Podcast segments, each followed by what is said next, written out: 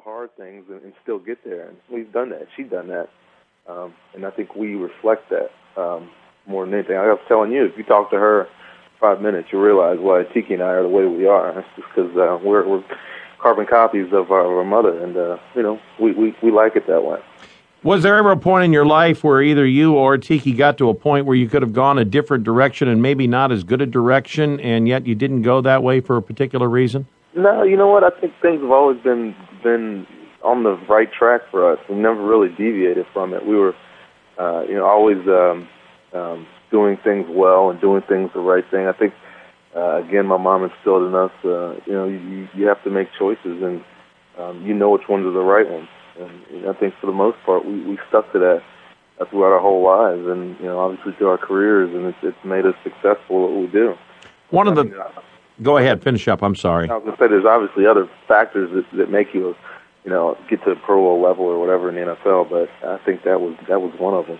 I use the word balance, and what I meant by that is is that yes, you're football players, but also you're people, and when you walk off the field, you certainly assume that role as well, and that's not something that's always easy for the athlete to do. Uh, what is it about your life that's been able, you know, that's made it possible for you to be able to have that balance, to be able to be a person as well as a pro football player? You know, I, I don't, I don't know what it is. I think you, you either, you, you either recognize it or you don't, and not a lot of people like to like to realize it, even if they do recognize it. But um, you know, what we do on the field, what we do as athletes, is, is exactly that. It's you know, it's what 60 minutes of a, of a day on Sunday, and the rest of it's just going to work. You know, four days a week, five days a week, trying to better yourself at your job, which is what we do every Sunday. But um, you, you, I think you have to represent yourself, you know, the way you want to be represented, the way you want people to to, to see you, and uh, uh, we take a lot of pride in that,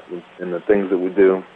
You know, outside of football are just as rewarding as the things that, that we've been able to accomplish on the field. And uh, you take pride in that as much as we take pride in going to the Pro Bowl or making All Pro or you know winning a Super Bowl.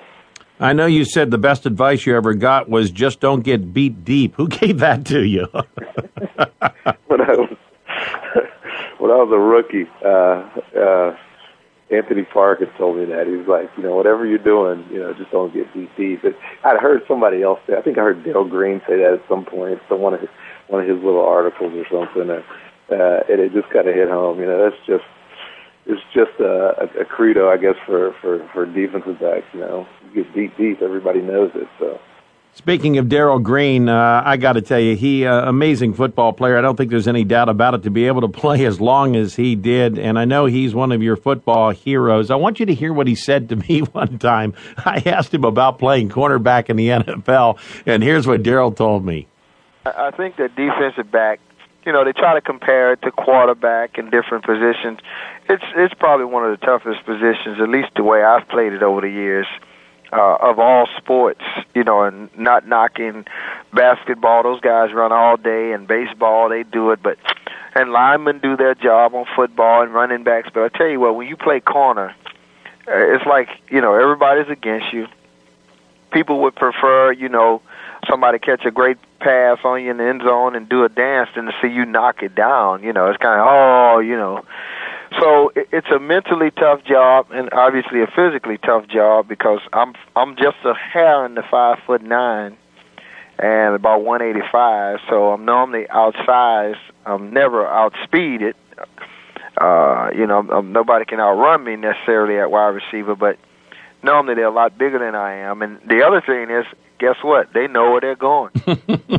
Ronde, what was the essence of his success for such a long time? Because I don't know that I've ever watched anybody perform at that high a level so consistently as he did. He was, he was just he was a great athlete. You know, it didn't matter how how big he was. The guy was just a great athlete. He could run, he could jump.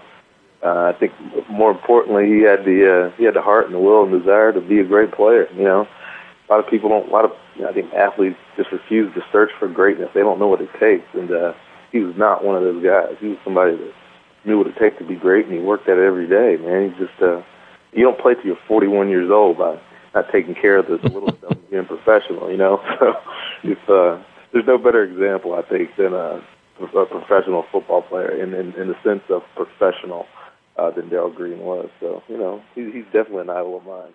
Sure. And, and I think the other thing is he had.